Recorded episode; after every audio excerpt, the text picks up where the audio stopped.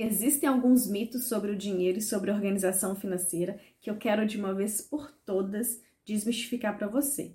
Essas objeções estão te impedindo de ter um relacionamento saudável com as finanças. Vem comigo!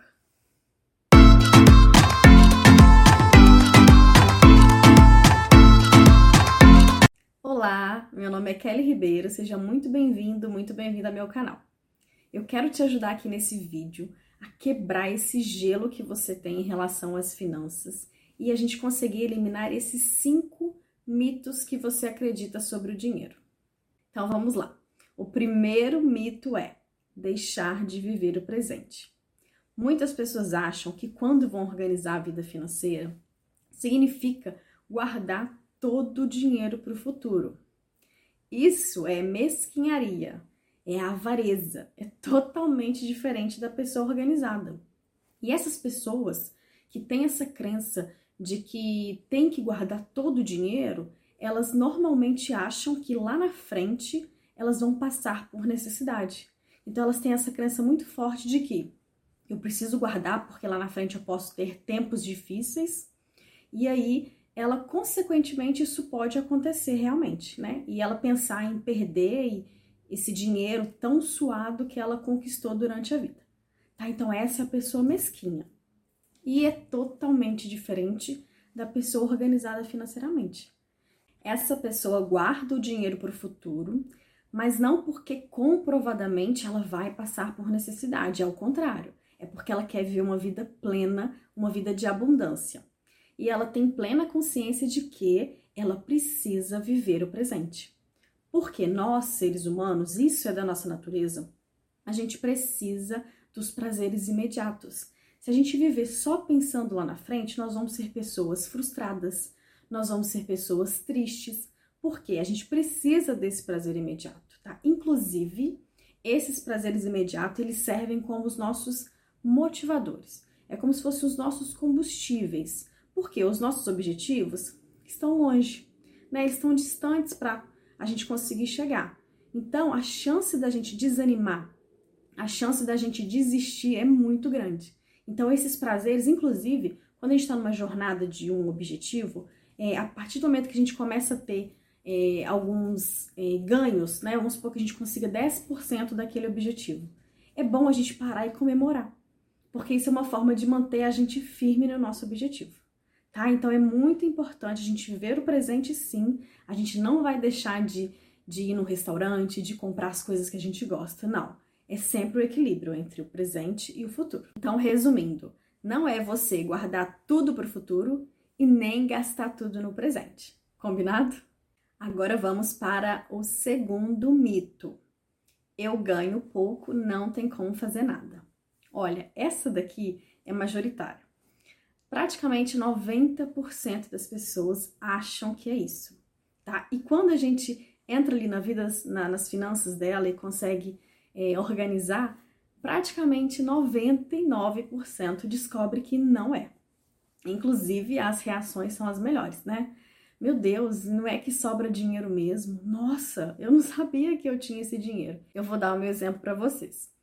Eu gosto de viajar pelo menos uma vez por ano todo sábado à noite, né? Antes da pandemia.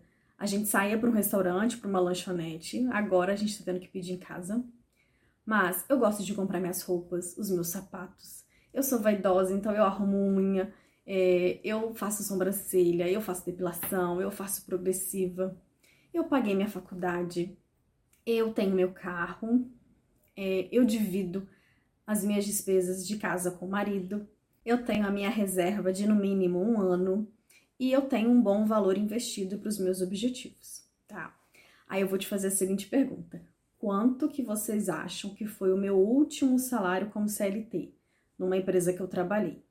Dá um pause nesse vídeo, vai lá nos comentários, coloca o que vocês acham e depois vocês voltam aqui para ver a resposta. Então vamos lá. Meu último salário foi de R$ 2.400.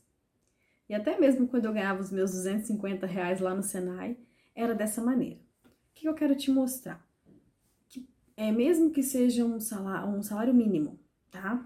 A mesma forma com que você cuida desse salário mínimo é o, é a mesma que você vai cuidar de 100 mil. Por que, que muitas pessoas que ganharam na Mega Sena, por exemplo, voltam à estaca zero? Porque elas não mudaram isso aqui. Elas não mudaram a mentalidade. Então, do mesmo jeito que elas cuidam de um valor, elas vão cuidar de outro. Então, se elas simplesmente gastavam todo aquele dinheiro, elas vão gastar aquele, aqueles milhões que elas ganharam. Agora vamos para a terceira objeção. Mexer com finanças, com números, é muito difícil. Olha só, de cara eu já te digo: 30% do processo é realmente essa parte toda metodológica. Agora, 70% é o comportamento, é a mente. Inclusive, aqui tem vários é, vídeos sobre isso. Se você ainda não viu, dá uma olhada na playlist Finanças Comportamentais.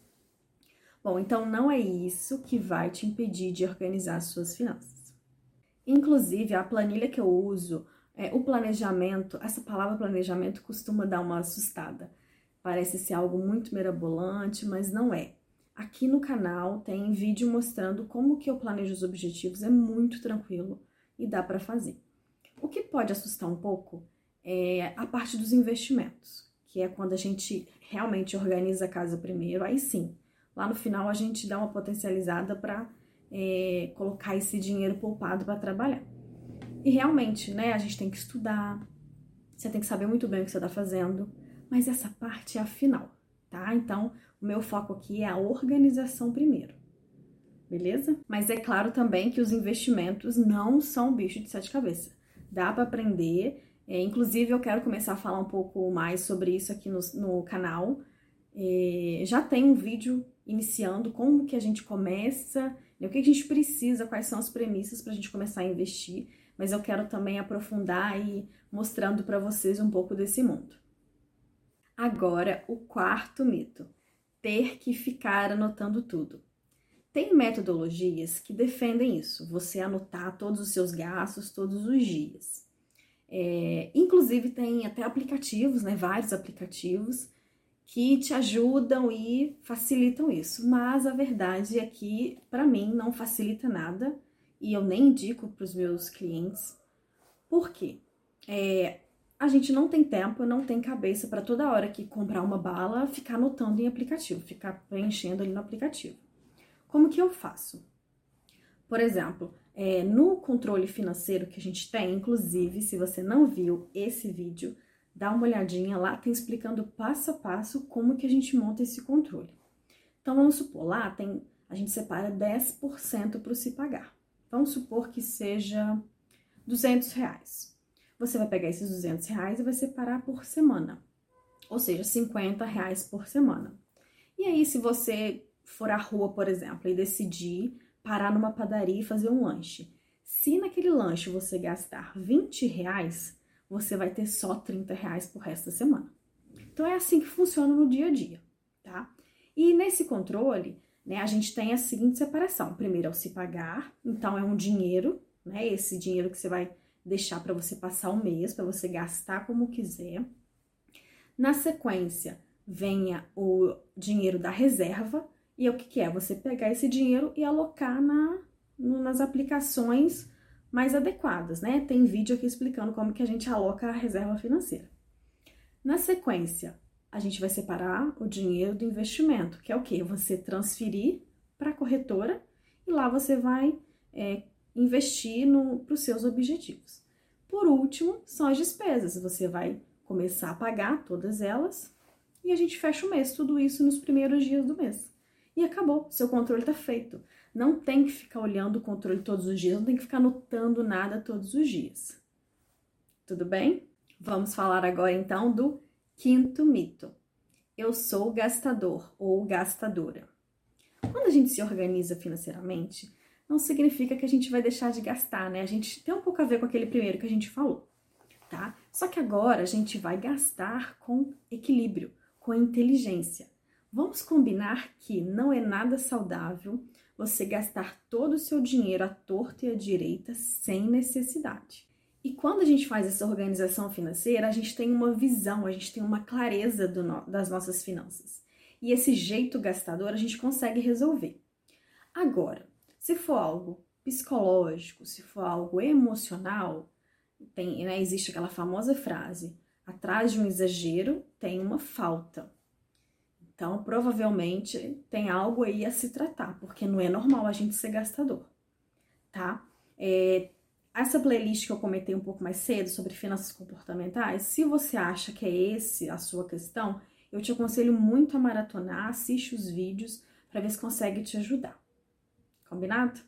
Então é isso.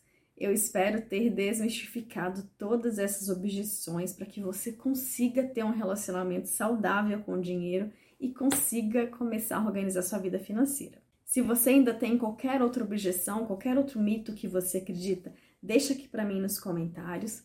Não esquece de compartilhar esse vídeo com os amigos, com a família, eles precisam saber disso. Até o próximo vídeo. Tchau!